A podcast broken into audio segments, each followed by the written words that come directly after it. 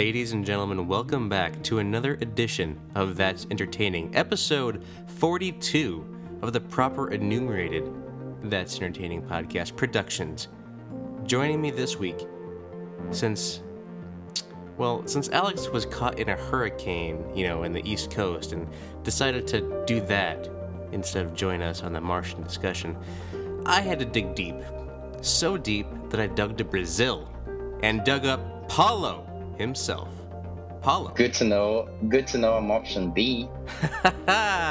no, no, you're never option B. You're the second option. All right, that sounds just as bad, but I'll go with it. Paulo, how have you been, good sir? It has been too long since we talked.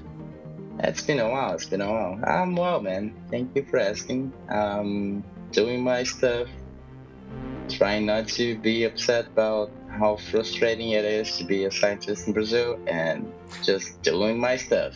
Would you rather be a scientist in Brazil or a scientist on Mars? Well, uh, Brazil for sure, because we do have like oxygen here. Oxygen's important, yes. Yeah, for me at least. I, I don't know if it's like for most people it is, but I do consider it something that I want like every day. I may be addicted to it though. you might have an oxygen problem. I might have an oxygen problem for sure. there, I think they have courses for that that you can take that may help alleviate that just a little bit. But, good sir, one of the reasons why I wanted to have you joining us this week is because, as you said, you are a scientist. And if there is anything that this movie that we'll be discussing, The Martian, is. It's a science movie, wouldn't you say? For sure, but what kind of science are we talking about? Like, I mean, there's astrophysics and there's botanics, and I don't know anything about any of those. I mean, I know some matter. about botanics, but yep, yep, yep. You're you're, you're qualified. You're qualified to discuss it because, sir, you wear a lab coat and I do not. Well, I guess. Let's roll with it. But before we get any further into our discussion of The Martian, Paulo, what have you been entertained by in the weeks, nay, months since we last discussed what you've been entertained by? So, I mean, I've been watching. Uh, I don't know if you watched this, this, the first season, but I've been watching the second season of a little show called The Review. Have you re- heard of this? The Review. The Review, yeah. It's a it's a show. I mean, it, it opens up with um, life is everything we have, but is it any good? I'm Forrest MacNeil, and I'm gonna review life itself. I don't review food or places or anything like that. I review life itself. So it's basically a show about a guy.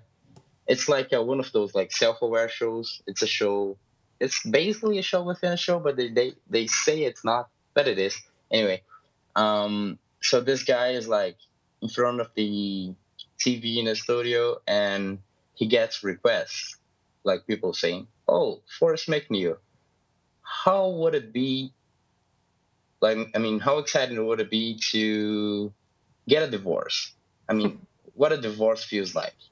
And he does go through with it. He does get a divorce, and that's like basically what the show is about. He basically can't say no to the reviews because he's so committed to it and he thinks he's gonna like make the world a better place and he does like basically ruin his life. And it's a great show. It's on uh, comedy central so i suppose you can call that a comedy. Uh, that doesn't sound like a comedy. That sounds like something that belongs on i don't know like hbo or mm, i mean something... it's it's really hbo if you think about the hbo comedies for sure but it is it, it is one of the like one of the only shows that can actually get me cracking so bad that I can I have to like Paul, calm down, keep your voice down, and you're laughing too hard. this this show is absolutely great. So they are on uh, the end of the second season. I'm not sure if the last episode has just been out or is about to, but I've watched up to episode nine, and episode ten should be the last one of the second season. Interesting. So, yeah, I've been watching that. I've been actually binge watching that and video game wise, because I know this podcast is a little bit about video games. Video games wise, I haven't been playing much because I'm trying to keep some of my money in my pocket. What?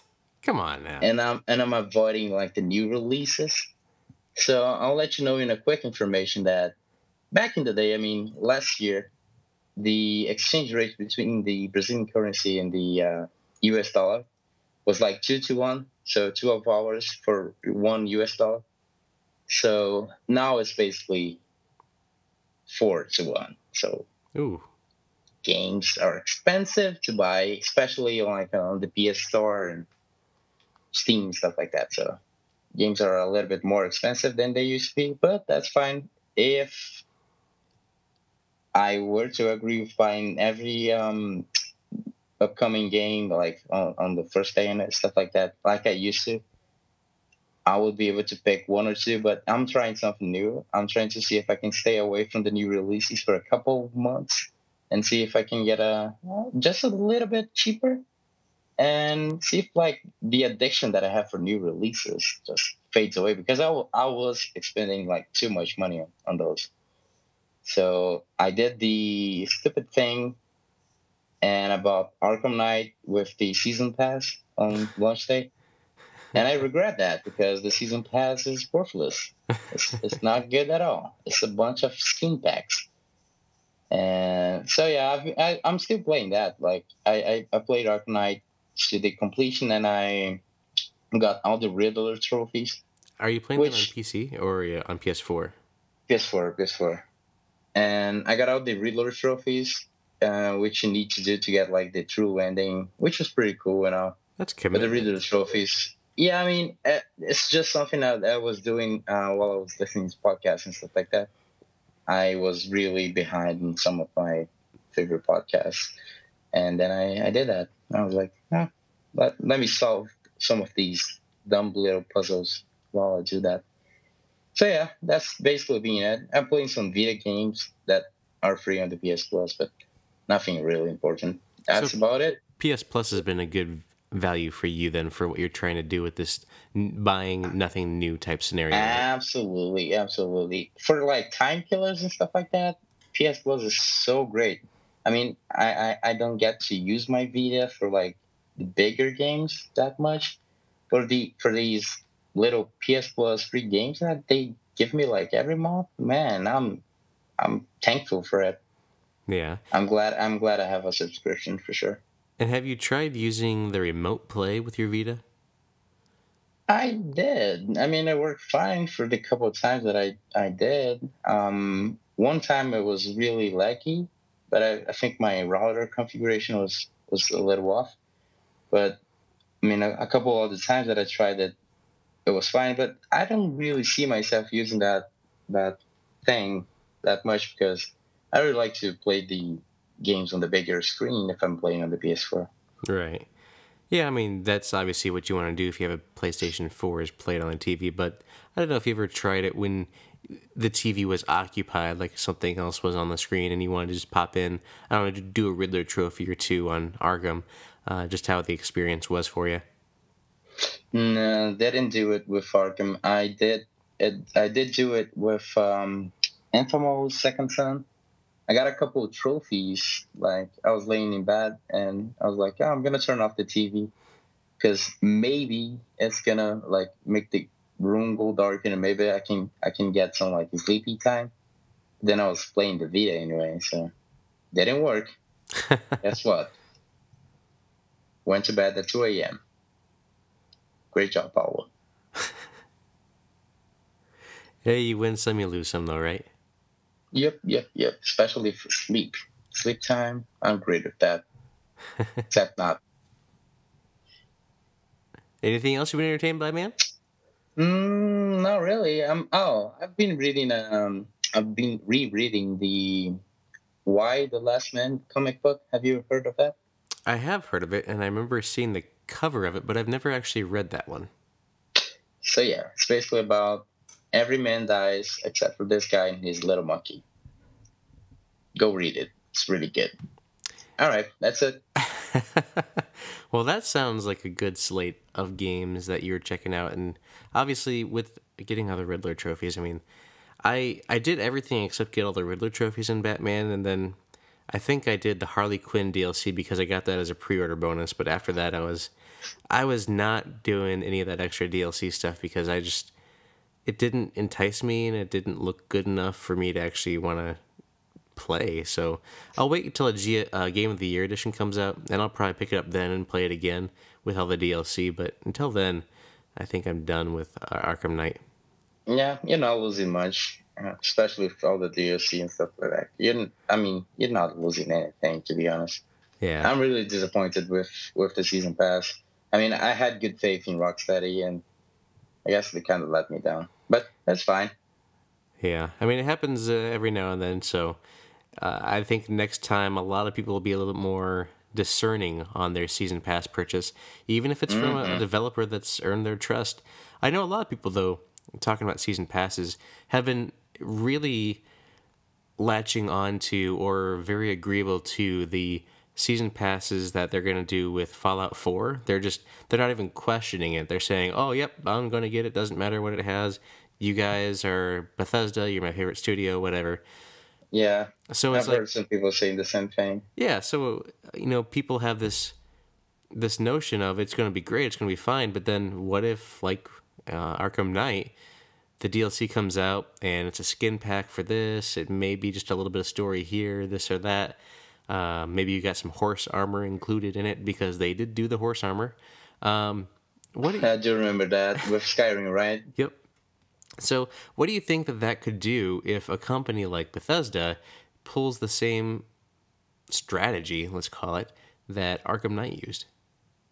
I mean, it's weird because it's Bethesda and people love them, like for any reason that they have to. But um, if they pull a horse armor kind of thing, I think it kind of will make sense this time with Fallout 4 because from the trailers and from the stuff that they released that we've seen, there is a little bit of like um, like homesteads construction and uh, even like you make you make a you, you safe house a, a, puzzle house and stuff like that. So there is a bit of uh, construction uh, construction uh, in this game and didn't they say there's going to be like a toolkit for making maps yourself and sharing with the community, stuff like that? I mean, I have to be honest, I'm not that into everything that's coming out with Fallout 4 as other people are. I've never been a huge Fallout. I've, I've never completed a Fallout game. I've started Fallout 3, and I believe I may have started Fallout New Vegas. Um, but I know that there's a ton of people. It has a huge community to it. Um, but yeah, I, I, I can't answer that question. Uh, I'm with you though because I only played Fallout 3 for half an hour and never again. Not that I hated the game, I just never came back to it. Mm-hmm. I mean, so, I don't know. I don't know if it was I was not ready yet for the open world experience that it offered, or if it's I didn't care for the setting or the colors. Because I mean, it's a bleak game. Fallout Three was. Uh, the colors are very washed out, very much like you would think within post-apocalyptic world. I just don't know what it was that didn't hook me in on it. Because usually, I mean, now let's say like The Witcher or something like that, open world game, it's it's tremendous. But I don't know right. what it is about that uh, Fallout that didn't catch me. Yeah, same thing here. I, I just, I mean, it didn't it didn't fly with me. But I'm sure excited for Fallout 4. Um, and if I'm not making this up, I think there is like a, a little bit of like make your own maps and stuff like that. There are like share mods. share with the community mods and stuff. Yeah, yeah, yeah. Should there should be mods. So I guess that some of the DLC stuff that are supposed to be coming with the season pass. I mean, you have to assume that some of it is for the maps construction. So like, oh, you have this turret that throws fire and electricity at the same time, and I don't know, has an ex- exit gun, whatever, timey wobbly thing. Anyway, um, I can assume that some of that stuff is going to be locked behind the DLC paywall.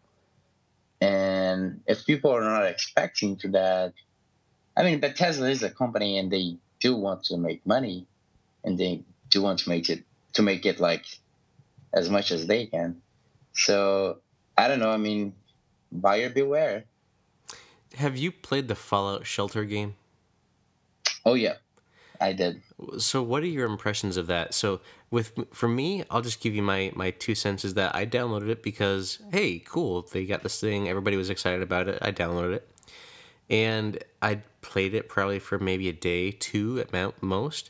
But my people just didn't stay alive, and I guess to do it, I had to like buy these lunch boxes or whatever that had different things in it. And they say that you don't have to do that, but really, it, I felt like you kind of did, unless you wanted to wake up in the middle of the night and take care of your base and then go back to bed. I, I mean, it doesn't make sense for me to do that. Uh, I, I don't know. What, what was your thoughts? So yeah, I, I did download that like basically right away, and on the first day I was like, "Oh, this looks neat," and on the second day I was like, "Oh, this really does look neat," and I was addicted. Really? I was really addicted to it. I played it for like a couple weeks until I came to myself and said, "You know what? I should stop." I got to the point, Nathan, that I looked for a way to get a lunchbox without paying. and there is a the simplest way to do it is whenever you spend a whole week like logging in the game. So you, you log in today, they give you like ten coins or whatever is the currency of that game. Uh, I think it's like bottle caps. They give you like ten bottle caps. Oh, you just logged in today. Have this. And then you log on the second day, they give you like 20 bottle caps. And on the seventh day, by the end of a week, they give you a free lunchbox just for logging in. And if you do a little bit of trickery with your iPhone or iPad clock, just by advancing a day, you can get to the next day. And then if you advance the whole week, you can get a lunchbox. Like you can get a hundred lunchboxes in one hour if, if you really change windows and stuff like that. So I was like, I'm gonna, I'm, I'm not gonna be like waiting for the construction of this like electricity thing or upgrading my kitchen and stuff like that. I'm just gonna fast forward everything and see whatever the game has to offer me. And at the end of it, I saw that like you do get to to do some of the stuff that you expect from like the Sims games. So you can upgrade stats, you can upgrade intelligence, strength, agility, stuff like that. And it gets pretty interesting because when you send your characters characters to the wasteland, they really are stronger, they really are better, and they really get like better gear. And better gear. Better gear. Five. Anyway, Phantom Pain. Better gear, Phantom Pain. So you, you do get some uh, of the better stuff, but it gets to a point. I mean, if you advance the clock as much as I did, it gets to a point that it gets boring because you have so much, you have so many, so many uh, lunchboxes and stuff like that, that you have all the best things, and that's it. That's what the game has to offer you. So, I, if you really are planning on spending any dime on that game, just fast forward your iPad clock. Why do you use your iPad for looking at the time anyway? well, what if you have calendars and reminders and things on your iPad that are set to your time, and then you have meetings that you miss because whoops, I was playing Fallout and uh, I fast forwarded four weeks and I missed these meetings on Monday, and now I'm fired. You know what? You should buy an old timey calendar that you mark days with a pen, a red marker, and then you put a post-it note next to it saying, "I really shouldn't miss this meeting." because that, that's also that you can play. The Fallout. CEO is coming. that's also that you can play Fallout and not have to spend a dime, right? oh yeah, oh yeah. Uh, I mean, the game the game is basically that it has a hook, and that's about it. But that hook is really good. They did a good job. I have to give that give it to them because I played for a couple weeks before I I actually thought about cheating and so I, I, did the, the regular like checking every couple hours and stuff like that checking every time that I, I went to bed. I was like, you know what? I should check my, my shelter, see if my people are dying, see if they need some food, see if I can get an upgrade or stuff like that. So yeah, they they did a good job at hooking us up. But you know what? Fast forward the clock. That's the solution for your addiction. that's like the the first um, uh, first what is it first method or first step of acceptance is fast forwarding the clock and realizing that you fast forward the clock too much and you've lost all this time and it's a metaphor of all the time that you're going to lose and waste in the future isn't that isn't that like doesn't that work for everything in your life how much can you fast forward your clock nathan uh, i wish Without i could fast forward losing all the progress that you made so poetical Oh, there should be a podcast about poetry. There should be a podcast about poetry. I'm sure there are many podcasts about poetry. And if you, dear listener, feel so inclined to listen to such a podcast, please do so and let us know what you found out. Let us know if that's entertaining too. that's right. uh, well, let me see. What have I been entertained by? Um, on the game side of things, I guess I can do video game stuff because, you know, video games are fun. Madden. Oh, they are. Uh, yeah, I keep playing this this football game. You may have heard of it. Um, I know in Brazil, soccer is. Well, okay, you consider. Oh, so you mean the football game that you don't use the foot to play with the ball? You that do is use... not really a ball because it's not round. yeah, I know that. That's, that's great. So you do use a foot to kick the ball in the field goal or to kick Sometimes, off the ball. Sometimes when you feel like it. Yeah, I mean it's kind of funny that it's called football, where yeah you you only use the foot for a couple things really, uh, for three things. Okay, you got your kickoff, you got your field goals, and then you got your punting, and then everything else is like hands, catch, all that good jazz. So you want some some uh since I'm supposed to be the scientist here, uh-huh. you want some science be- behind the the reason that football is called football? Uh, because the ball is about the size of a foot. Not really. I mean that too, but um, in Europe back, um, I mean back a couple. No, not a couple. Uh, back a, like quite a few decades, maybe even a century ago. Um, the some of like some sports organizations were setting up rules about the games because they want to display them in like an Olympic matter again. So the concept of football was is still getting into like what we know today. And so you, are you talking was, football as in soccer football or football as in as in NFL? the sport in general, like the name of football? Huh. Okay. So. Yeah. So there's like England and Germany had basically two different ideas. Um, they both came from a game that you play with a round ball, and some people play by different rules. So the city of rugby came with this idea of playing a game where you use a ball that's not really shaped like a ball. It's basically a nag, but you use most of the time you use your hands, but you do start the game using the kick of the ball, using your foot.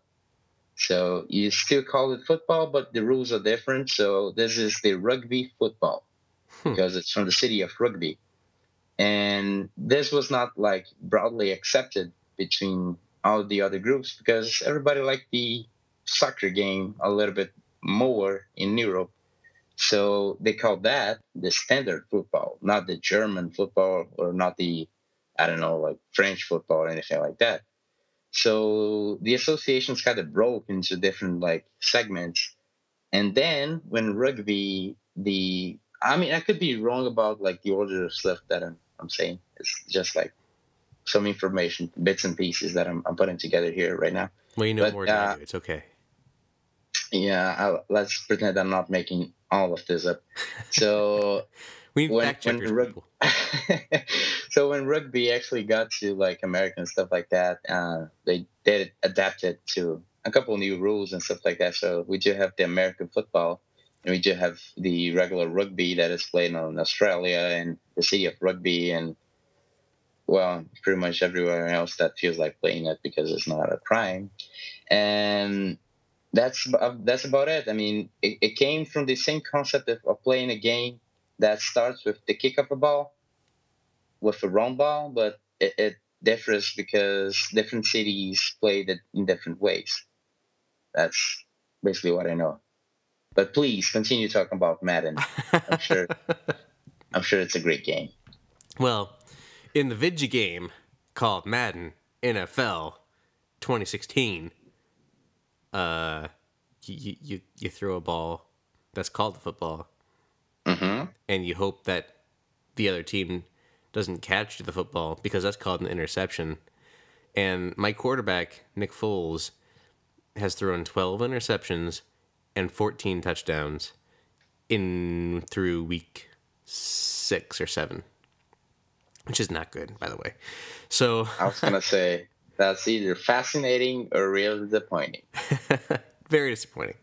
So, um, yeah, it's I've been playing that because I have a connected franchise with some of our other friends that uh, we know from our different communities we're a part of, and Alex is also in there. In fact, we're supposed to be playing our game uh, very soon here, I think, uh, where his Bears will face off against my Rams in St. Louis.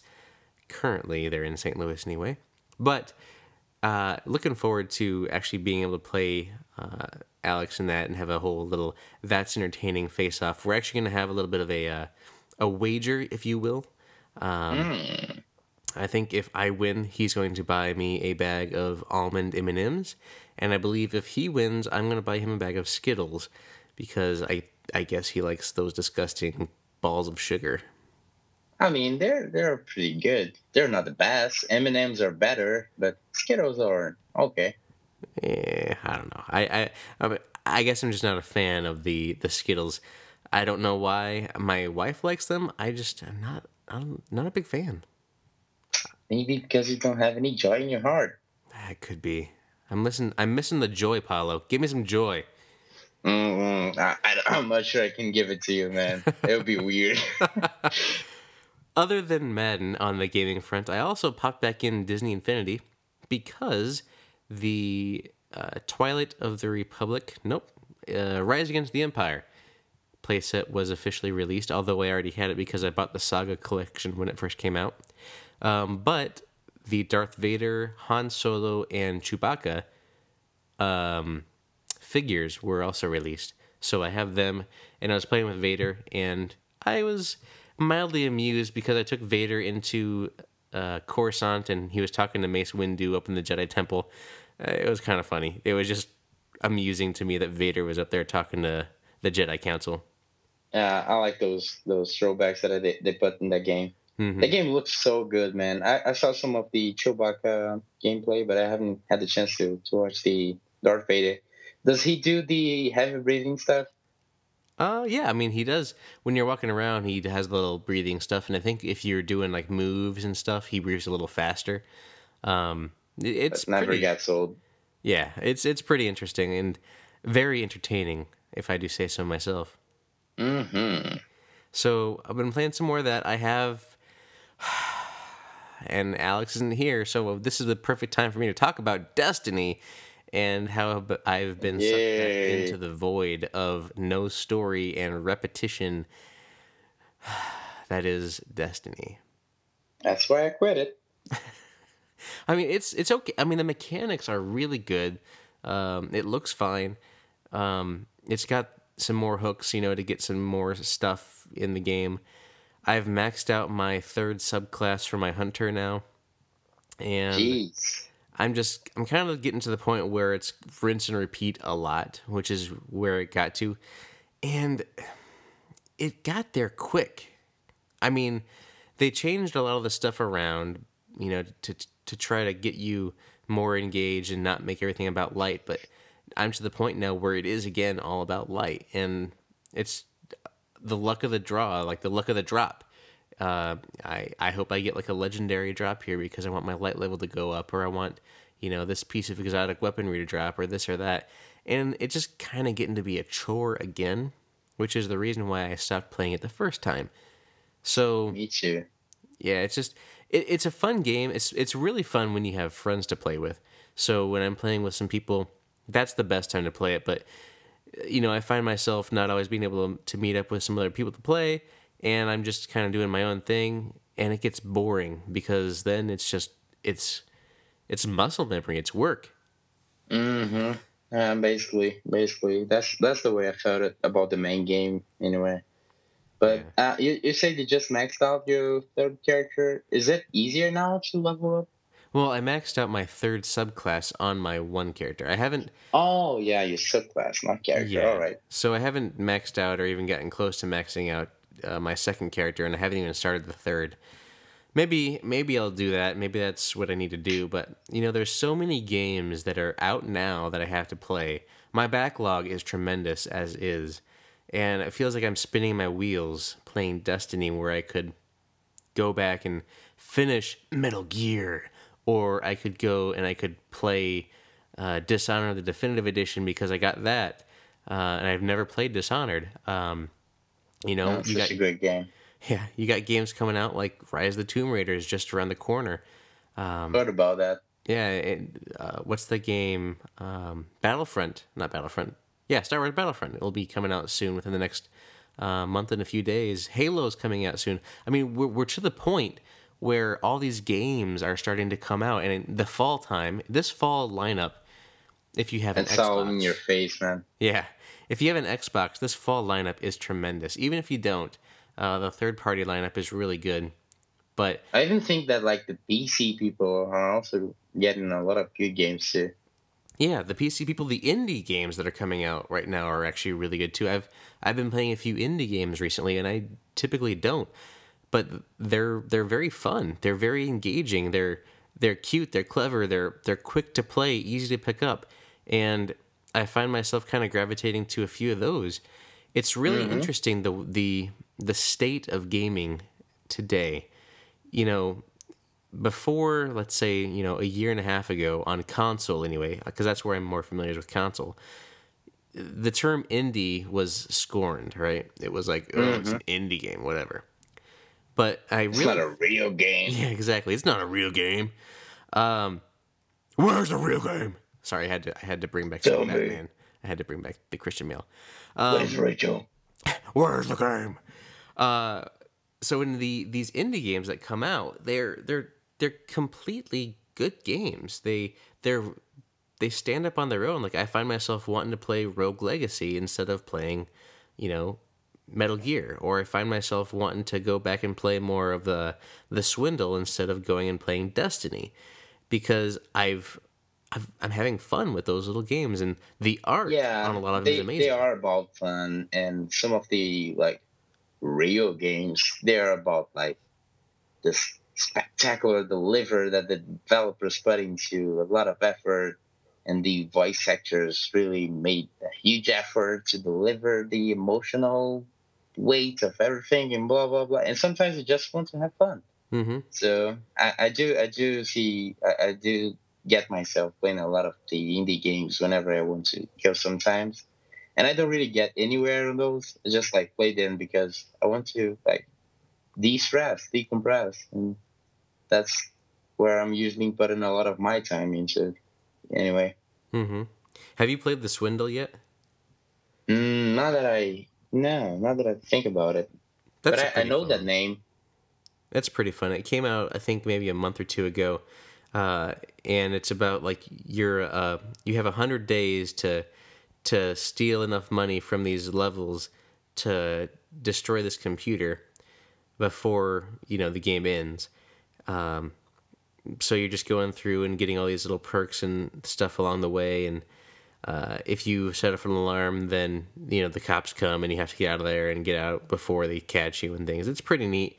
And then if, if your character gets caught or dies that that particular character does get caught or die and they lose the buffs so then you get another randomly generated character it's pretty cool it's eight uh, not really 8-bit but uh, pixel art i would say kind of Yeah, I'm looking at pictures right now. It it's kind of self shaded. It looks like braid a little bit. Yeah, yeah. That's actually the term I was looking for, kind of like the braid aesthetic. Uh huh. Looks really pretty. Yeah, it's good art style. That and also like Rogue Legacy, I got hooked into because that game is Oh, yeah. one that was totally not on my radar. A guy at work, uh, he mentioned liking it, and so I picked it up when it came out on Xbox One, and then it took me forever to actually boot it up to play it once I once I had it. And when I started playing it, it clicked and I liked it. And the whole, you know, going through and you get your one character, and hopefully they get farther and get more money, so that way the next generation can continue. It was a pretty pretty interesting concept. I liked that a lot. Oh yeah, man! Rogue Legacy is such a great game. It is addicting as hell. It is like crack cocaine for me, and I did beat it like, and I was like, yeah, you know what? One time is not enough. How fast can I can I do the second playthrough? And I got myself trophy hunting it like how. Thank God that I was able to stop myself because I was definitely going for the platinum that game. wow. Yeah, I, I I've put in a good amount of time into it, and I don't even think I'm to the point where I uh, I I get outside the castle into the other area, or I can get down below, but I don't really get much farther into those areas. I beat that game so many times, Nathan, that I got all the items available in the game. So yeah. you you consider yourself a fan then? Ah, uh, a little bit. Yeah, I guess I can say that. So we got this random hole uh, of indie games by talking about Destiny, and I don't really remember how we got there, but I have been playing Destiny. And as far as the game stuff goes, those are really the main three I've been playing: Disney Infinity, Destiny, and Madden. On the TV front, I have been watching, trying to catch up on Arrow, this the third season before the fourth season starts. I mm-hmm. bought the Blu-ray box set of the season three. So my wife and I have been watching through that as we can. And how'd you like it? It's it's good so far. Uh, we're probably about halfway through the season, and it's I don't want to give any spoilers on that right now because I don't you know I mean that's not the subject matter this week. But it's uh it's interesting where they're going and the paths they're going down, and in this latest episode, a lot of reveals happen. So um, mm-hmm. I was kind of surprised. Jennifer was like, "Oh wow, there's there's a lot of stuff happening this episode." I'm like, yeah, I guess so. Yeah, man, that that show is it's something else. It's really great. It's one of the best incarnations of a superhero that doesn't even even have super stuff mm-hmm. to him, but it's a great incarnation of a superhero TV show for sure. Yeah, probably the best, like right right up there with uh, with the Flash.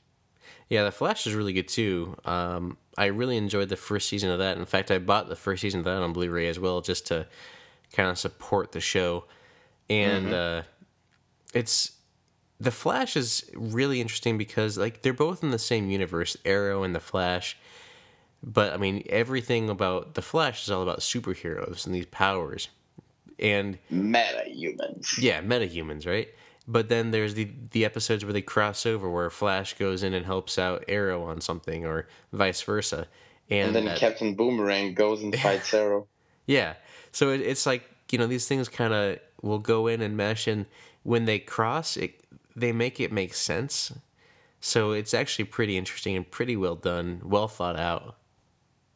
Yeah, I think it's expected for uh, the first season of Arrow to have more of the super powered meta human stuff because it's also ingrained right now that I think it's I mean you can easily expect Arrow to be actually like fighting head to head to uh, somebody shooting fire through their hands.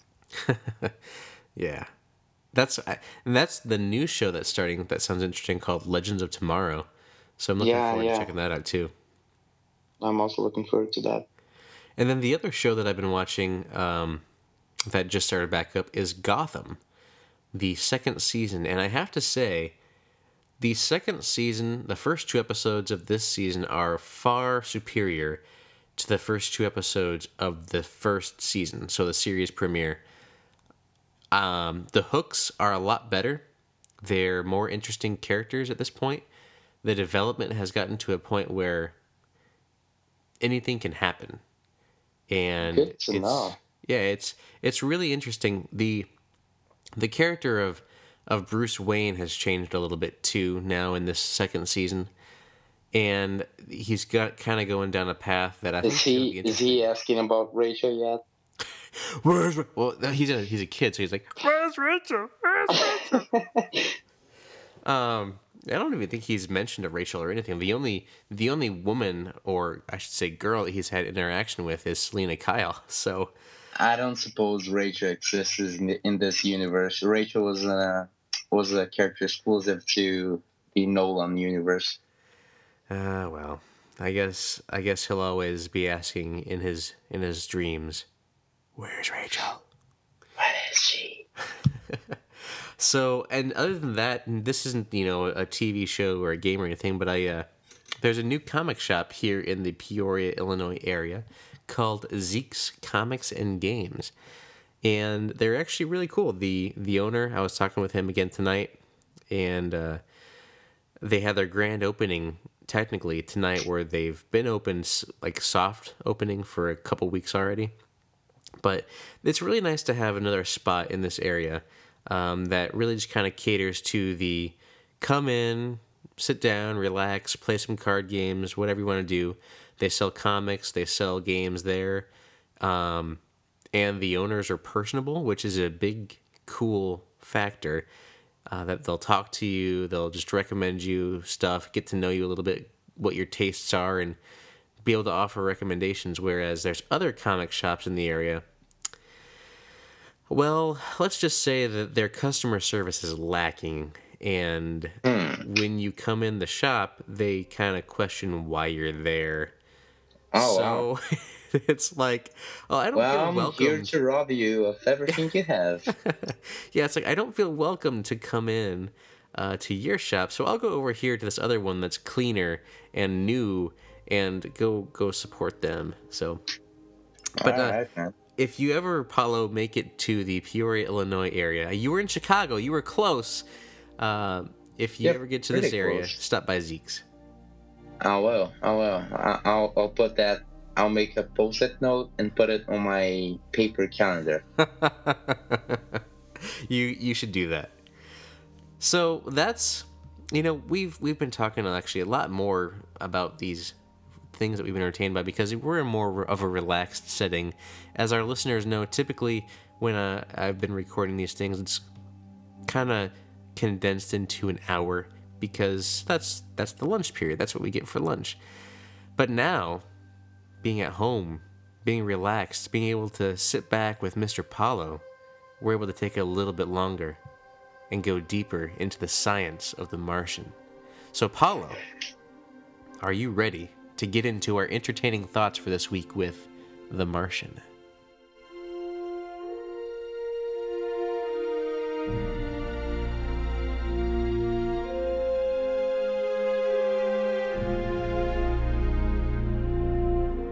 let's just get into this movie. And I can't remember all the character names off the top of my head. I'll probably just refer to them by the actors. But I have IMDb open here right oh, now, so well, th- there you go. You're gonna be my source. You're gonna be my anchor, if it were. So let, us talk about this for a little bit. As far as the science goes, and I know this isn't necessarily your field, but how did you feel that the science in this film was portrayed to what could be possible in actual life? From what we know, I guess, of Mars. I mean, it's basically, I mean, everything there is feasible. It's it's not really too much of a fiction. It's actually like, uh, we're talking spoilers here, so we can talk about the fact that he grew plants in Mars, and basically, if you go to an in-hospital place everywhere in this planet and you make it hospital by controlling the environment, making yourself a little micro environment, and then you get the ingredients and you make the soup of life. And that's basically what he did. He was a smart, smart dude. He knew about messing around with computers, with like mechanical parts of ships and stuff like that. But he also knew how to grow potatoes on Mars. And I guess most of that stuff is actually feasible. I mean, he did control the microenvironment. He made uh, he made a, a, room that was oxygenated enough for life to grow. He used manure. Um, manure. He actually used poop. Yeah, um, manure is a loose term for that. yeah, he used people's poop um, to to actually make a um, fertile ground and he he did everything right, and he even fabricated water. I mean, that's that that dude was smart, way smarter than I would be at Mars. I would just get depressive and well, let's not talk about it. Anyway, so he he he he really did do his math. I mean, he, his science homework, and as far as I understand, most of that is actually feasible. Is actually possible. Like I said, if you go to a place on Earth that is not good for potatoes to grow, but if you get a room where you control the amount of oxygen, where you control the humidity, the amount of water that is there, and if you make soil and then you seed the ground, I mean, there should be no problem. And if you have a, a, source of light, for sure, there should be no problems uh, for for actually growing a, a, a little microenvironment there. That was so. When you think about the growing of that microenvironment, I I like to think that I know how some things work, but I I had no clue that you could make water like that. Yeah, it was. He explained it so quick, but I, I liked how he did it. So you get hydrogen and you get oxygen, and then burn it, and then there it is, water. And if you think of it, I mean, it really is H2O, man. It's, it's hydrogen bonded by the two covalent links of, of oxygen. So, yep. I mean, the, the two hydrogen links of oxygen. So yeah, uh, it was it was really it was really smart the way that he did it, and he explained it like you have to burn it, but hydrogen. I mean, nobody got hurt ever by making hydrogen blow up, right? So if you think back to the to the fact that the atomic bombs that we know is made by the fission, uh, the fission, fission, whatever, the cut of uh, the nucleus of, uh, of a hydrogen atom so you do know that that stuff is basically dangerous, and they portrayed it very well in the movie. And it was actually funny, uh, a piece of that scene mm-hmm. where he blew everything up and, and got up like all bruised up. And um, he he did throw some uh, scientific missions there, but it was really quick. It, it was not boring at all, but it was fascinating to to actually watch somebody doing that. It's something that I had notion of how it worked, but never thought of how it would actually work like in a mechanical way. Right. So obviously, you being you know more of the scientist, did you go and see this with anybody else that isn't a scientist? That isn't a scientist. No, I do. Uh, I did go watch it with my girlfriend, and she's a biologist. So. Oh well, then she knew what was happening too. Then didn't she? for sure. That's uh, basically one of the reasons that she was so excited about watching this movie was that she she knew that it was like basically astrophysics and biology, which is two of the fields that she loved the most to, to study about. So she was excited about that too. So, what were did you have a chance to talk to her and get her opinion of the the feasibility and the way that he actually was able to grow the potatoes on Mars?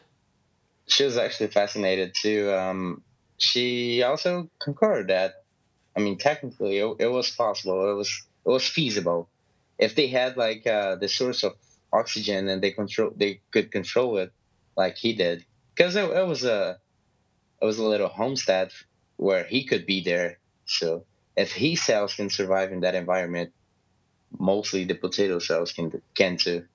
So she she thought it was pretty feasible too. Was there enough light in there to, to in, do that? Because I would think like in Mars, in Mars, considering that you do not have much of an atmosphere to um, reflect light back to the to the to space. I suppose there was enough light, even though there's there was um, a tarp covering the the roof of the thing. There should be enough light because Mars is really like it's a melting pot. Hmm. So another question I have then is that the potato obviously is a plant native to Earth. And growing it in this foreign environment with the soil and everything, that's one thing, being able to try to make that. But if you're talking also again about getting the light, since the atmosphere of Mars is nowhere close to the thickness of the atmosphere of Earth, the filtering of the UV rays that hit the leaf wouldn't they be too intense for the leaf to take and oversaturate it or burn it up? Technically, yes, but all living organisms have um, regulatory uh, mechanisms of, of actually like fixing DNA damage, for instance. So you do have a potato, and a potato plant does have DNA, which is why they pass uh, through the seeds and uh, well generations and stuff like that. So if you mess with the DNA, the cells, every living cell has a little mechanism of repair. And sometimes that fails, and you're gonna get like a really bad looking potato. But it is a potato nonetheless, and it's food for you. You're not looking for that DNA to be intact. You're looking for the DNA to be feasible for creation of life.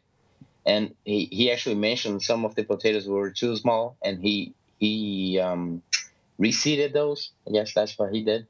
But you would be able to actually see some like humongous potatoes probably that lost the mechanisms of uh, growth control, for instance, which is basically like a potato that had cancer.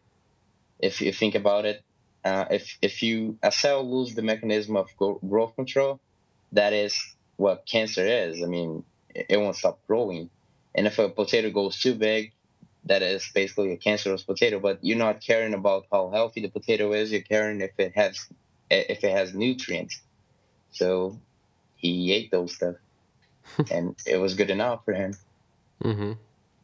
I just I thought that was really fascinating that you that the science obviously was feasible enough that they were able to convincingly get a lot of people to to think that this is possible. The the ability to to grow a plant like crop on Mars just is baffling to me. I mean, if that can actually be done, that would be impressive. Yeah, that would be impressive. I, I just like, I think I, I think it, it was good that he did not talk about too much about the soil that they had there, because if the like the acidity and the minerals that they had on the soil on, on the actual Earth that Mars had, um, if it was like too different or, or too damaging, too acidic, uh, uh, I mean, too much of an acid or too much of a base, and it would not be good for life. But they didn't talk about it too much. Uh, on the beginning of the movie, he was mentioning, "Oh, there's like different kinds of sand sand here. Uh, there's like this this one that is thick, and there's this one that is thin, and the what's his name? Uh, Martinez was like joking with him. Oh, uh, Watney just found out Earth. He just found out soil. That's that's such a great scientific breakthrough. But it actually was. I mean, he he knew that the soil was was a little different from this place to that other one. So if he actually tried, let's assume that he tried with the like thin earth and then it didn't work out. No crops grew, and then he tried with the thick earth, and then that one was good for for the growth. I mean, that would be technically scientific, scientifically feasible. Mm. Fascinating. I mean, it's just interesting to to really contemplate that. Um, so, bef- going back back before the whole movie started, for me and our the way I saw it uh, here in Peoria. I actually saw it at a museum that has a giant screen theater uh, that's pretty much the size of an IMAX screen. And before the uh, the movie started, they actually had a scientific presentation by um, the I I don't remember what her actual title is, but she worked at the planetarium of the museum, and she gave a presentation about Mars and about the missions that have gone to Mars so far, what they've found, the pictures that they've had, and also the new discovery about water on Mars. So she really went in and explained what that means, what it actually is, what it looks like, and all the evidence that they had to back it up. So, you know, setting the t- the table or setting the stage for the movie uh, was that little presentation. It was about half an hour long. It was really well done, and uh, I I didn't even know this, but uh, did you know that India has a Mars mission? I did not know that. That's fascinating. Yeah, and I did not know that they even have a um, like a space program Yeah, I, I didn't know that either. I mean, you know, you always just think of, you know, space missions. You think of the United States. You think of Russia. You think of uh, maybe China, China, or Japan. maybe. Yeah. I never really thought of India, but it makes sense. I mean, they have the the capacity to to make a, a great space program, from what I know. And not to be stereotypical, they do have some really smart people over there too. Yeah, I hear Brazil does too, but I don't know. Some of the scientists, uh, I'm not sure about. Yeah, especially those in the field of human biology. Those, uh, Especially the guys. I don't know. Yeah. if the names are a power, I mean, you can discard those guys. So yes, the presentation was really cool. So it you know set the stage really well, and this movie just begins like I didn't know anything honestly going into this movie. Right? It was I, I knew that the movie was Matt Damon got stuck on Mars. What happens? That's pretty much No, all I me knew. too. I didn't even watch the trailer to be honest. I Yeah. knew that I it was a movie that I would be interested in. So I'm really trying to do this for every movie that I'm interested in. I'm not watching the trailer. I'm not reading the synopsis. I'm not reading anything about it. Mm-hmm. I'm glad I did it. Yeah, I mean, with this movie, I- I'm glad that I didn't know because like my expectations were that I knew that it was a good story because I've talked to people that really enjoyed the book, but I didn't know what to expect. So going into it, my thought was this is going to be kind of like a space age version of Castaway, right? Um, you've seen Castaway with Tom Hanks, Yep, okay? for sure. So- Wilson! Wilson, yeah, exactly. So he's talking to the, the ball the whole time in the castaway. So I was, I was thinking, all right, they're gonna make this. They're gonna give him something. They're gonna he's gonna put a face on a ball, and it's just gonna be a space age word. And it really wasn't, right? So in Not cast really. in Castaway, it kind of was Tom Hanks's descent into madness, kind of grappling with his humanity, right? This was a man's conviction not to die, to overcome the odds, to find an answer to the problem because the problem can be answered. Yeah, the absurd odds that he most likely would not live. He knew that, but he basically did not give up on life. And he went into this like crazy scientific journey to actually find out. I mean, he calculated, he rationed, he did all the work, man. He actually was the one that saved himself. hmm He was relying on himself, relying on what he knew, right? Because for most of the movie, not most of the movie, but uh, for a good portion, he was on his own. He was just relying on what he knew, um, and maybe what records he had that he, they brought with him. So instead of giving up, right, which most people would probably in that situation give up, right? He he dug deeper within himself and found the will to live, and that kept Yeah. him going. Yeah, man, Matt Damon did such a great job with this movie. Yeah, and this this movie lives and dies by the cast, right? The premise, it, it will it, basically the performance of the main character Watney has to be delivered amazingly, which um, Matt Damon did a tremendous job. I could watch this performance even longer than it was. This hour was runtime about two minutes twenty four or two hours twenty four minutes, I think and it didn't feel long at all. It didn't feel like it was that long. I've been to movies For that were sure. shorter that felt longer. I'm looking at you, Fantastic Four. You also had Kate Mara starring in you. What went wrong? Uh, Thank God I did not watch that on the on the movies. I'm waiting for like a digital release or something like that. Yeah. And I, I had to, I kind of laughed The first time we see Kate Mara's character in this movie, she's got headphones on because in Fantastic Four, she always had headphones on too. It was just kind of funny. Oh, I see. Yeah, stereotypical. but you look at the casting in this movie, right? So the main, the crux of it, uh, fantastic acting by uh, Matt Damon, and I always want to say Mark Wahlberg. I don't know why.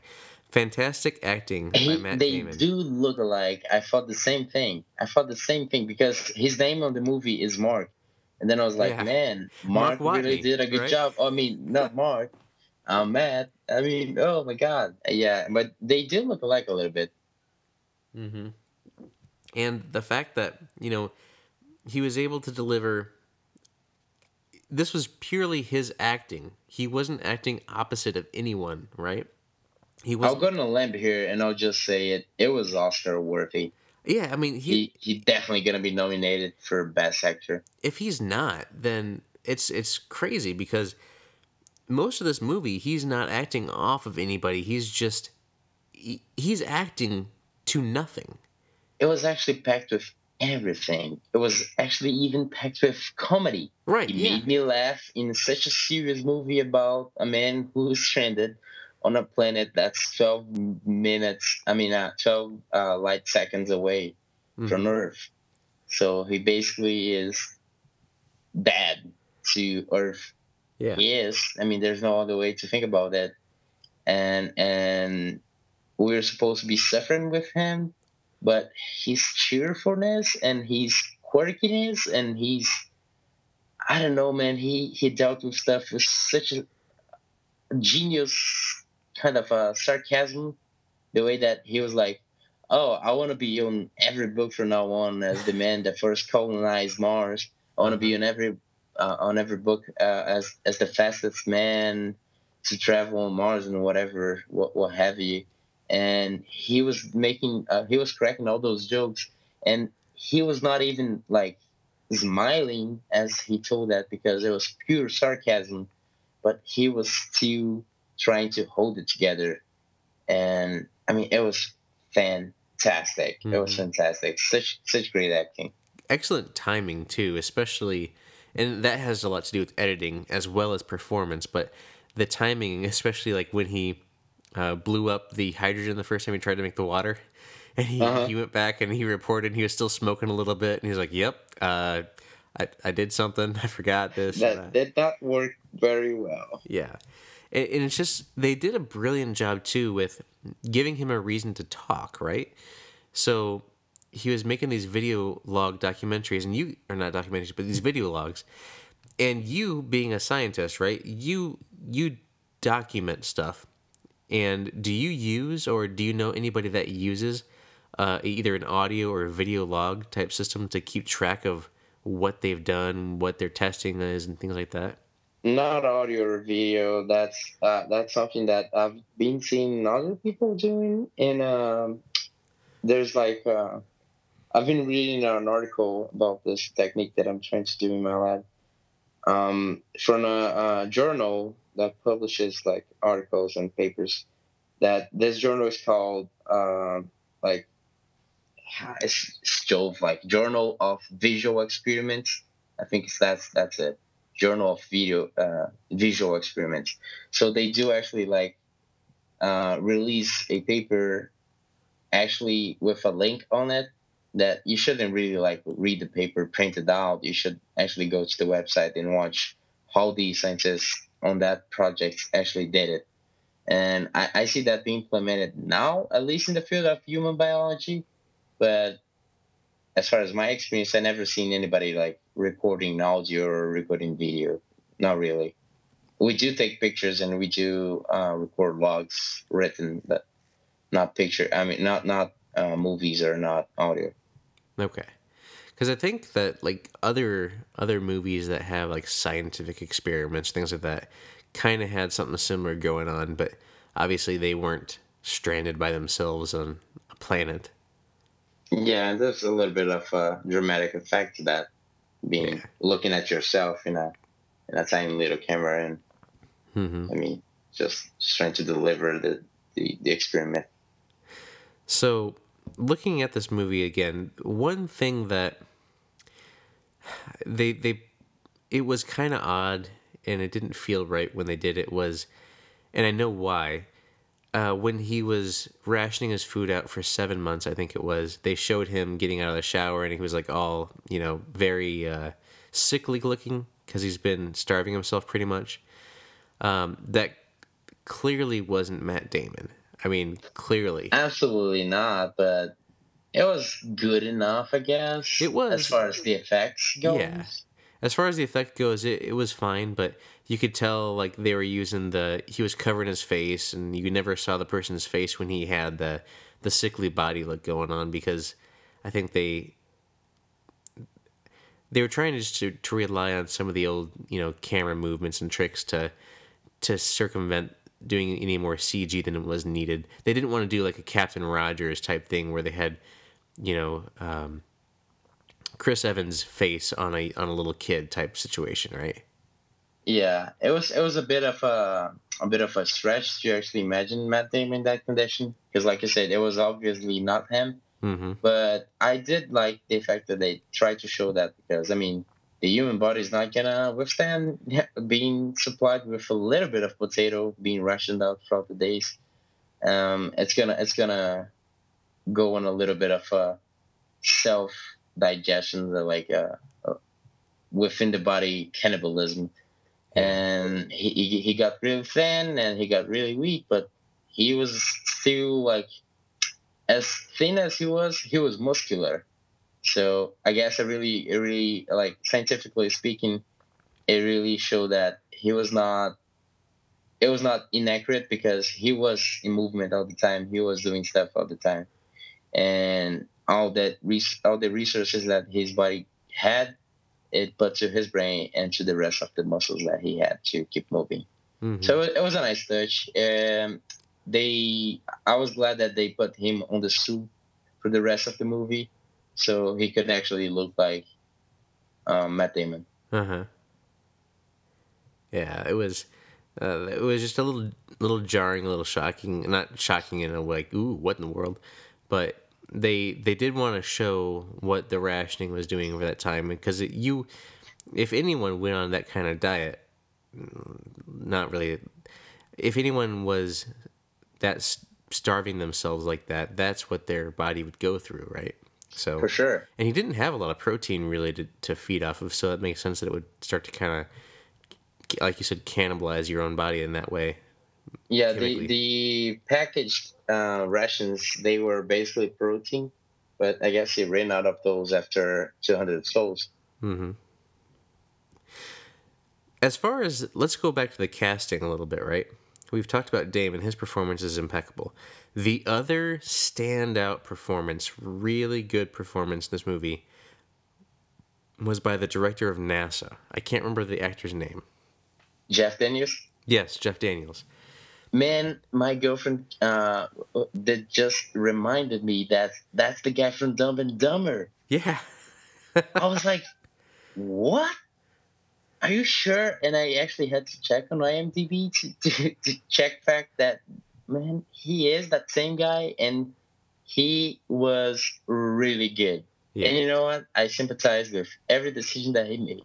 I think well, he was he was right in doing them. He was making the the right decisions from his from from directing NASA's point of view. He was making the right calls. Like there's you couldn't really For find sure. fault with him.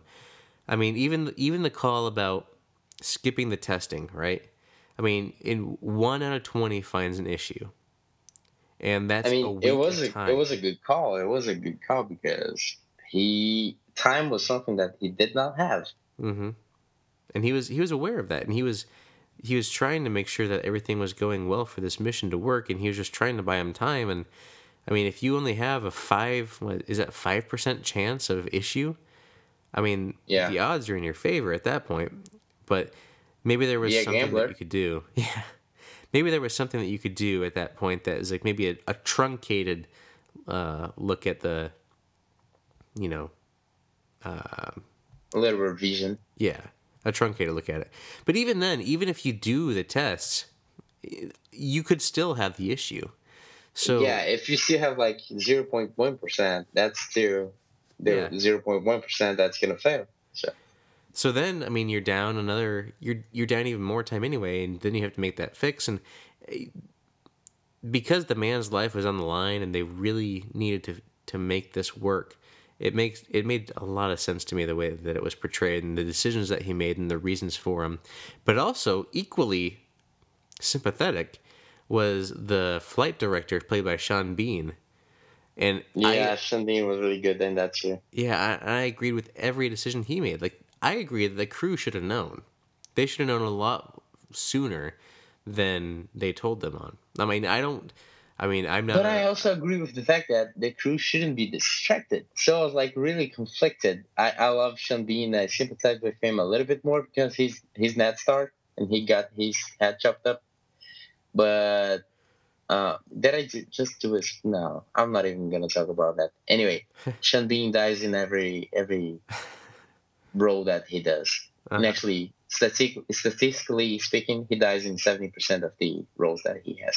Anyway, um, I was conflicted because Sean Bean was going by the heart and Jeff Daniels was going by the rational side of things, the business side of things. And I would actually try not to distract the team as well. I mean, that would be my call, and I would be really upset if uh, if Bean would do that. Well, what would be more distracting? Thinking that your friend is dead, or that your crewmate is dead, or knowing that he's alive? Um, knowing that he's alive for sure, because there's a sense of guilt there. There's a sense of guilt either way. I mean, but there's resolution when you think that he's dead. He's just dead. That's it. There's nothing you can do about it. But if he's alive, you can try to keep him alive, can't you? But at the same time, then, that shows that maybe they didn't trust the crew. I mean, I wouldn't trust a crew that was entitled to do a 500 day trip forth and 500 day trip back. Mm-hmm. there's a lot of stress going on there, and there's a lot of stress to the commander, um, which was actually a, a, a good good portrayal of a character too, uh, Jessica Chastain, Oh yeah, she did. did, uh, did Murphy on um, Interstellar, which uh, I found it was a funny fact that she did two like astrophysics movies well, so did Matt Damon. So the Matt Damon, yeah, he actually performed the same role. To be Yeah. honest. Pretty much. Doctor Mann. Um, so yeah, but he was a jerk in that movie. Anyway, um, I, I, I actually actually think that thinking that he was alive was a little bit more distracting than thinking that he was dead because that was it. I mean, that's resolved. That that's a matter that you can go back and, and fix. Yeah. I'm heartless. You are. You're a scientist. You're looking at things with fact. You're you don't you don't put any soul into your thoughts. Nope. Black and white with you. That's all it is. Mm-hmm. My favorite colors. So, what else about this movie stands out to you? Michael Pena. He's so funny. Who? Moving on. Rick Martinez, the, Oh the yeah, pilot, yeah. that guy is such a joy in every movie that he appears. I mean, he was. Have you watched Ant Man? Right? Yeah. So that. Man, he was funny as hell in that movie. He was like the best part of Ant Man, to be honest. And Ant Man was a, it was a good movie on its own, but he does these little things that crack me up so easily, and he has a face. I mean, when Yeah. when uh when uh, Commander Lewis was talking to the crew, so I mean, we do have the option of going back and picking him up, but this is the decision. And he was like, sign me up. And Uh-huh. she was like, no, I mean, listen to what I'm to say first. And he was like, nope, sign me up. I'm down. I don't care if I'm going to spend five more hundred days in this trip. I just want to help my friend. hmm The way he delivered his lines too, because he's like, "Oh, hold on there, cowboy. We're military. We're gonna be court-martialed." He's like, "Oh yeah," and like two seconds later, sign me up. Sign me up. I mean, it was it was great. All the cast, like the crew, Even even Kristen Wiig, yeah, which is a girl from uh, I, I I think about her and I think about the all these sketches that I've seen her Saturday uh, Night she Live, doing yeah. on Saturday Night Live for sure. So even even she was a was a great uh, character in that movie, a great actor in that movie. hmm even even like uh, Donald Glover from Community. Oh, he was great. He was actually great. I, I love how crazy he looked and, and everything. hmm It was just such a well acted movie all the way around. I'm this Ridley Scott directed this movie, right? And you look at some of other movies that Ridley Scott's done off the top of my head. Like I'm just trying to think of other ones that he's done. I think he's maybe the best movie of all time, Prometheus. Uh, you said the best movie of all time. I mean, it's not it's not a, a great movie, but it was a good movie. I think people talk too bad about that movie just because it went a bit too far. But I think it was it was a good movie all around. Yeah, but I mean, he did movies like Alien, right? He did Blade Runner. Um, I hated Blade Runner. Blade Runner is a complex movie, But but it is a pretty bad movie that doesn't make much sense. I guess it just depends from uh, from your perspective. Yeah, I guess. I mean, I, I don't have any nostalgia for it because I never watched it as a kid. I did watch it maybe this year or last year. It was pretty recent, and I was I just thought it was boring. Yeah, Maybe because I'm still soulless, so yeah, might be that. That that's probably what it is. But I mean, Ridley Scott also did the Robin Hood movie a while back. Um, I think he was either a producer or the director on that with uh, um, Russell Crowe. And I think did Ridley Scott also do Gladiator? Yes, Let me fact check. Oh yes, all right. I think so. That was also a great movie. So I mean, he's got a lot, lot of stuff that he's done, and this movie, in my opinion, is probably of of the ones here that are, are the standouts among the best. Uh, I would say on the top for sure. I don't know if I put it on top because if you look at like the performances and everything that he got out of Gladiator, that still stands up. I would think. But I think Gladiator has much more nostalgia factor playing in your mind right now. It could I be. think, yeah, I think I think this movie was really like, if I'm thinking about a movie that I want to see in 2015, considering like how many effects I want and how much of the actor's delivery I want, this really hit the sweet spot. This movie, I'm gonna just go ahead and say it is probably the best movie I've seen in theaters in 2015. For sure, I, I guess I can concur with that. Except Ant Man. Was it- was think Ant-Man this year? was better? just because I laughed my ass off of it. Just because of that. Huh.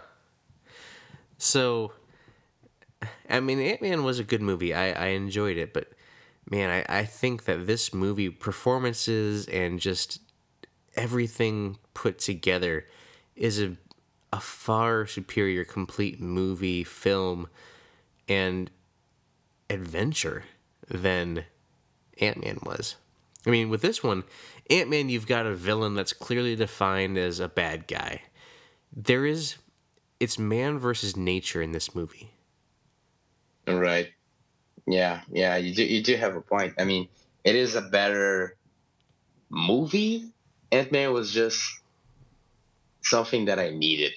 Yeah. it was fun. It was just, it was just straight up fun. Yeah, A I mean, fun fact that I'm just looking at IMDb right now, and from the movies that Ridley Scott directed, the top three with the same score from IMDb at a 8.5 are Lost in Mars. I mean, not Lost in Mars. That's the Brazilian name. Um, The Martian, Alien, the first movie, the first Alien movie, and Gladiator. All of them have 8.5, and Blade Runner has 8.2. So my point stands. Blade Runner is not good. I mean, at least not as good.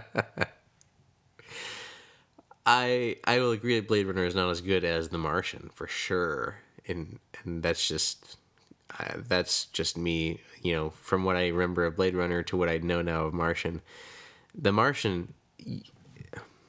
There's so much about this movie that you just need to watch. Like I want to go watch it again, just to pick up on other small things that I may have missed. It's just the I saw it in 3D. Did you see it in 3D?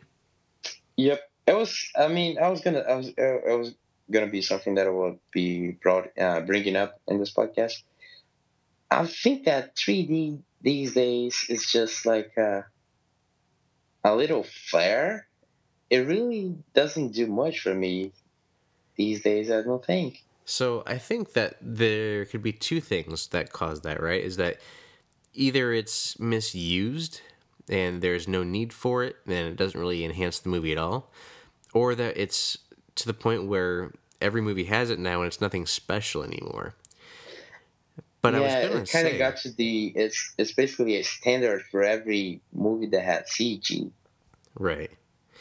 But I was gonna say with this movie, with the 3D that I noticed in in my display, which part of the reason why I definitely wanted to go to the theater that I went to is because they have a great projector for 3D because it's bright. They they have the settings set where it's light enough that you can actually see everything that you need to. And the use of using 3D in this movie to create the depth of Mars, of the landscape of Mars, was amazing. Like there were there were points in this movie where the depth was um just clearly defined and they couldn't do it if they didn't have 3D the way that it was done. And then there was also like the flares, the jumps that were like the sandstorm when uh-huh. uh, at the, at the beginning of the movie when they were you know climbing up into the thing there was the sand pellets that were kind of coming up at you and things like that and oh, yeah. just the flying around of the sand and all the grains and very the dusty environment um, was very well utilized with 3D too. Yeah, that that part I have to agree. It really added to experience the 3D for sure. And I, for my viewing of this movie in 3D, because I went to a good theater that has a good projector, like I said, I was impressed with the 3D use in this movie. Maybe I mean you're talking about the background, the landscape of Mars. Maybe I just didn't like put too much attention into looking at that because I mean, as much as I liked how Mars looked, it looked like the landscape from Mad Max, which which is fine, which is great, but I was I was not paying attention. Like I was not looking to to see anything fascinating about Mars. I was looking to see things fascinating about Mark Watney, Matt Damon's character. I was paying more attention at him mm-hmm. on him. Yeah. Let's let's talk about another thing, another dimension, the audio, the sound in this movie. Mm-hmm. It was so. Before this, the movie that I think has amazing sound usage, and still may be probably the best sound usage in my opinion, is Gravity. Have you seen Gravity? Yeah, but I, I just wondered why would say that. I mean, okay. Explain your point why Gravity has so great audio. Listen to just the sound effects and the audio and the use of sound in Gravity, right? Don't listen I mean, to the score. Don't. I noticed the use of silence in Gravity. but that's the key right? It is. It is. I have to agree with that. Because I mean, you're dealing with a vacuum of space in gravity. Mm-hmm. Mm-hmm. And when those noises that came hit and were, um, you know, the things kind of just like jumped out at you because something crashed into something and it made the noise that you would be able to hear. It was just awesome because then you had all this other stuff that was kind of crazy. You would typically have all this noise and all this explosions happening, and you were just seeing it because that's the way it would be. It mm-hmm. was just just visual, no, no audio because there would be no audio in space. Yeah, yeah. I mean, the lack of audio in most scenes what actually, was actually adding to experience. I have to agree with that. But other than that, I don't. Rem- I mean, the parts that had audio in Gravity, I, I don't remember anything like really memorable. I mean, the movie itself was memorable, but the I, use of audio, the use of actually like soundtrack or score or stuff like that, or effects, I, I don't really have particularly fond memories of that. I challenge you to go back and watch Gravity. If you have a good pair of headphones, to use your headphones, or if you have a good surround sound system, listen to it there. I have really good headphones that I like to listen to, and I take them on the plane with me, and they cut out the audio uh, from like the engines and stuff, right? And you don't have to turn them up very loud, and it gets really good definition. Take a good pair of headphones or something and just watch Gravity again, and I think you'll understand what I'm getting at. Hmm, I will do that. I will do that, Nathan. I will do that. So, but in this movie, this, this isn't talking about gravity. in this movie, is uh, it not? they they use the sound effects really well with this one too, and some of the best sound effects, in my opinion, are um, the audio that he hears like from the suit, like when he's waking up for the first time, or not the first time, but waking up after he gets hit, and uh-huh. you get like that that you know air low uh, warning that came out there, and you got the the different use of the uh, audio for when he's in the space shuttle to go back up to rendezvous and hopefully get sent back home, right? Mm-hmm. And all this other just craziness that's happening and all the sound effects that are generated from the the tarps and the sandstorms, the the um, dust and everything, particulates hitting on the windows, and it just it was amazing. And it could be because it the theater that I was sitting at that I was that I was at has just really good sound too, and it was just pronounced. But man, I, this I want to listen to this. This is a movie that I really want to watch again at home because I can I can listen to it with headphones on, or I could turn on my surround sound and just be engrossed in the audio. Right. Yeah. Yeah. I just have to concur. They really did a great job of the audio in this movie too.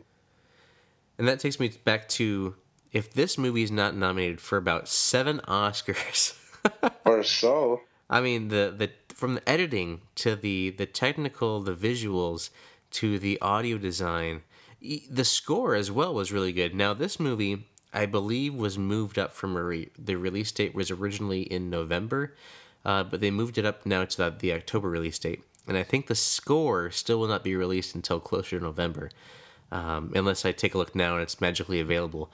But looking at this, like on Tuesday, the score was nowhere to be found. There was no I couldn't find it, couldn't find a release date for it. And I really want to listen to the score because from what I heard during this film, they had two kind of ambient and then the uh, the more positional pieces of music too. Like you have the positional pieces when he's doing his his big science things, his monologues, and his his escape plan, right? Uh-huh. And then you have the more ambience when he's out there, kind of just exploring Mars and things like that it was very impressive to me the subtle use of the music in this movie. It didn't stand out because it was really subtle. Yeah, yeah, I do have to agree with that. It it didn't stand out because that wasn't its purpose. So you look at a you look at a, a film composer like John Williams and the Star Wars scores, right? Tremendous. Yep. Even Jurassic Park, tremendous score. And next week, when we talk about Inception, tremendous. That is part of the movie. In this, it is not a feature part of the movie, and it it it doesn't need to be. It doesn't want to be. It's it is supposed to compliment. feel like something that Mark would be listening to in the background, and you would feel like him. I mean, it's it's just like it was supposed. This songs uh, were like something that he found on uh, Cap- Commander Lewis like case or something like that. Right. And he didn't particularly like them, but he listened to them because he felt alone. Mm-hmm. So he need he needed to to listen to something. And the fact that I, I didn't like pay too much attention on the lyrics or what kind of music it was, it was because I was like sympathizing with Mark. I, I, I don't really want to listen to this music, but I, ha- I want to have it playing in the background to distract me. And I think if that was the idea to make me feel like Mark at that, at that point, I mean, at those points, they did do a good job. So those would be like the the disco songs and stuff like that would be more of the soundtrack. Uh, those those different musics that you would listen to during the movie. What I was kind of referring to was the score, the the music underlude of the movie. Oh, the actual like orchestral thing. Yeah. Oh yeah, I, I, I guess I didn't pay much attention to that part. And that's that makes it amazing, right? Because it was such a part of the movie, such a part of the background, so so perfectly there, and at the same time not distracting. It For was sure. amazing. I mean, if he if he didn't bring it up, I guess I wouldn't even notice that it was much there at all. Mm-hmm. And that's one of the things where I'm looking to to be able to listen to that independently of the film to kind of catch on some of the motifs or nuances of it. But the uh-huh. way that it was used in the film was really, really calculated and really well done. Yeah, it really matched with the whole atmosphere of the of the whole movie. Paulo. Mm-hmm. Any final thoughts on The Martian? Mm, if I were to to ask them for anything other than what they delivered me, which I mean, I'm I'm really satisfied with what I had. It was a great experience, great movie for sure. I mean, everybody should should watch it. But if you listen to this point, I guess you did watch it. Hopefully, if Hopefully. you haven't watched it, it was it was tremendous. For sure, and it's something that I'm gonna recommend to all my friends for sure. I mean, everybody that it doesn't. I mean, the person doesn't even need to like science. It's just a movie about Matt Damon being stranded in Mars, and that part on itself is great. If I were to ask of them of just something more, it would be the I think there was like a gap of maybe 300 sols or 400 sols that it was the time that uh, Matt Damon actually got like super not Matt Damon uh, the character Mark Mark Watney got like super thin and because he was just basically waiting and eating his rations and stuff like that um, at at that like gap of 400 400 sols I guess um, I wish that it was like a three minute scene of he doing this and then cut, he doing that and then cut, and like two months later he doing this and then cut, and then he doing that. Just like a reminder that he's like still doing something to distract himself. He's doing something to survive. Maybe he got sick at one point and he's trying to get better. Something like that. Just like something to glue that the little gap in time up just that. But other than that, it, the movie was great. And I don't think I, you know, that that seven month I think it was time period there where it just kind of says seven months later type thing. Oh yeah, seven months. Yeah, that that was the over. And to me, that just makes sense. I'm sure that there were probably scenes that they had in there that maybe they deleted and didn't feel like it was necessarily needed. That it might kind of detract from the story that they're trying to play off. Like if if they had a couple other side plots in there, then it could start to muddle the story a little bit, right? Mm, yeah, maybe. Sure. So to me, I think it was really well paced, really well done. I didn't have any drags. I didn't have anything that felt like it was. Uh, it, like I said before, this didn't feel like it was a two-hour and twenty-some minute movie. It felt like it was maybe two hours, maybe just a little less. Because sure. when, when it was time to be done, I was like, man, I mean, this movie it just it picked up at the beginning and really just never let you go because of all the stuff that Matt Damon's character goes through in this movie, in addition to how they're going to try to help him from Earth, what they can do, and you know the conflicts that arise there. Really impeccable storytelling and a well done movie, and to this point, definitely my favorite film of 2015 definitely up there, definitely up there for sure. It was it was great, man. It's something that I'm really gonna be recommending to everybody, and actually, I won't shut up about it. well, for now, I'm going to have to ask you to shut up about it so we can go ahead and close the show out with our typical. All right, man. Don't, don't need to be rude, Nathan. Come on, man. We're hey, supposed to be friends. It's it's okay, my baby. It's all right. No no worries you you call me Plan B and stuff like that, and then oh man, oh man, I, I don't get paid to to endure this kind of to endure this kind of stuff. Hey, I'll double your pay, okay? All right, double of nothing. Yeah, still nothing. well, n- next week we will be talking Inception, one of my favorite films, again by Christopher Nolan with an amazing cast and a tremendous score that does stand out, and it is its own character, the score in that movie. Uh, definitely looking forward to talking Inception next week. For sure, that, that that is one of my favorite movies of all time. It's like for sure on the top ten list. Mm-hmm. And this is October, and just a quick shout out to the drink that I've been drinking. My Samuel Adams Oktoberfest is actually a very good brew this year. They have a, a different recipe, kind of variations that happen each year, I think, from their brews. Uh, past couple years, it's been okay, but this year it's actually pretty good.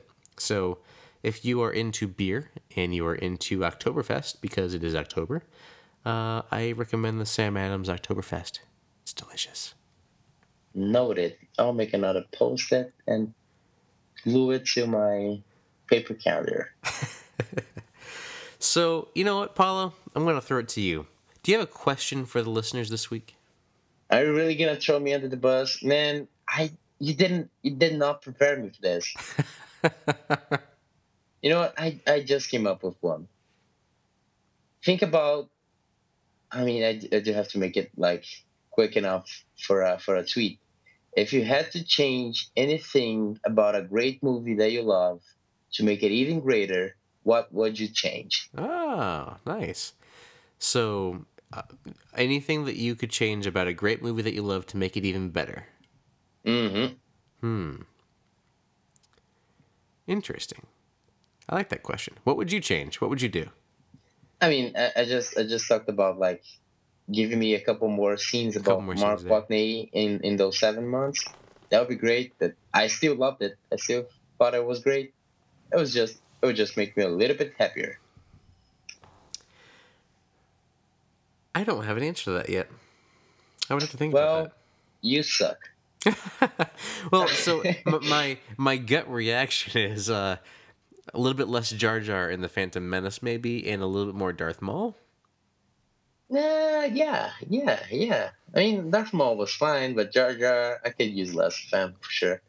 So I mean, that that's kind of my my go to probably at this point is just kind of maybe tweaking tweaking that a little bit. But you know, um, I, I still do enjoy watching the Phantom Menace. I'm not one of the people that think it's the worst movie ever, but I still enjoy watching it. And you know, I do understand the reasons for the Jar Jar character. You look at the original track or the original uh, uh, trilogy movies, and C3PO was pretty much Jar Jar in those movies. For sure, yeah. It was basically the same kind of goofy, like stumbling around the the background. Yeah. I, I, I do I do love the trilogy. I don't I mean I, I do love both trilogies. But I, I don't think that Jar Jar is so bad that he soiled the the prequel trilogy for sure, for sure. I mean that was not really a, a big problem. People just whine too much about little stuff. Mm-hmm. So you can send us that answer in a tweet form to entertaining pod on twitter at entertaining pod or you can shoot us an email that's entertaining at gmail.com if you want to talk to paulo directly paulo are you on twitter i for sure am i'm at mighty underscore paulo that's mighty underscore Paulo, just as I said it. If you don't understand, then you do not deserve to talk to me on Twitter. Man, going back to being heartless and soulless again, aren't you? I, I, I never stopped being one. and you can find me on Twitter. I am at Sith Knightmare, S I T H K N I G H T M A R E. You can also find me on Xbox Live. Spider Jedi is my gamer tag. Also, and you can also find Nathan on Spelling Bee 2016. How'd you know about that? Well, um, I do have insights. and I did want to give a quick, uh, quick shout out to my extra life, which is in full swing at this point. Um, the day that we record this is October 2nd, I believe. Uh, it's almost October 3rd. It's I will be third over here. Yeah, it's the third over there now. Mm-hmm. I will be engaging in Extra Life 24 hour live stream marathon on November 6th uh, on Twitch. So you can find me over there. I'm at Spider Jedi on Twitch as well. Five so, weeks from now. Five weeks from now. It's going to be crazy. It's going to be uh, interesting. Uh, last year when I did it, um, there were times where I got pretty loopy and pretty crazy. Uh, just ask any of the people that were watching me last year Um, but the more important thing is the reason why I'm doing it, and that is for the children. So, Extra Life is all about raising money for the children's hospitals. Uh, I've chosen one here locally in the Peoria area. And if you feel compelled to help spread the word or to donate, you can do so if you go to extra-life.org slash participant slash NT. So I'd appreciate any any sort what of now? NT, like the letter N and the letter T. That's right. Oh, that's that's easy. Participant NT. Participant People. slash NT. People do that. Participant slash NT. Uh, Yeah. That's that's great. Let's let's help the kids through up playing video games and watching Nathan passing out, trying to stay awake for 24 hours. Oh, I'm not gonna pass out. I got like I'm gonna have like seven. I don't know what do you call them? Boxes of Red Bull that are just at the ready. So it's it'll be interesting. I I I uh, I'm afraid that it will be interesting. It will be entertaining, wouldn't you say? Oh yes, it will be entertaining. And with that, ladies and gentlemen, that'll conclude it for us this week. Paulo, thank you again for joining me. You are always number one. Thank you for having me, good sir. Even though I'm your plan B, I mean, I, I think I still enjoy your friendship, I guess, maybe. For now, at least. For now, at least. Well, that'll do it for us this week, ladies and gentlemen. We thank you for listening to us chat scientific things and all kinds of crazy nonsense. We hope that you have been entertained.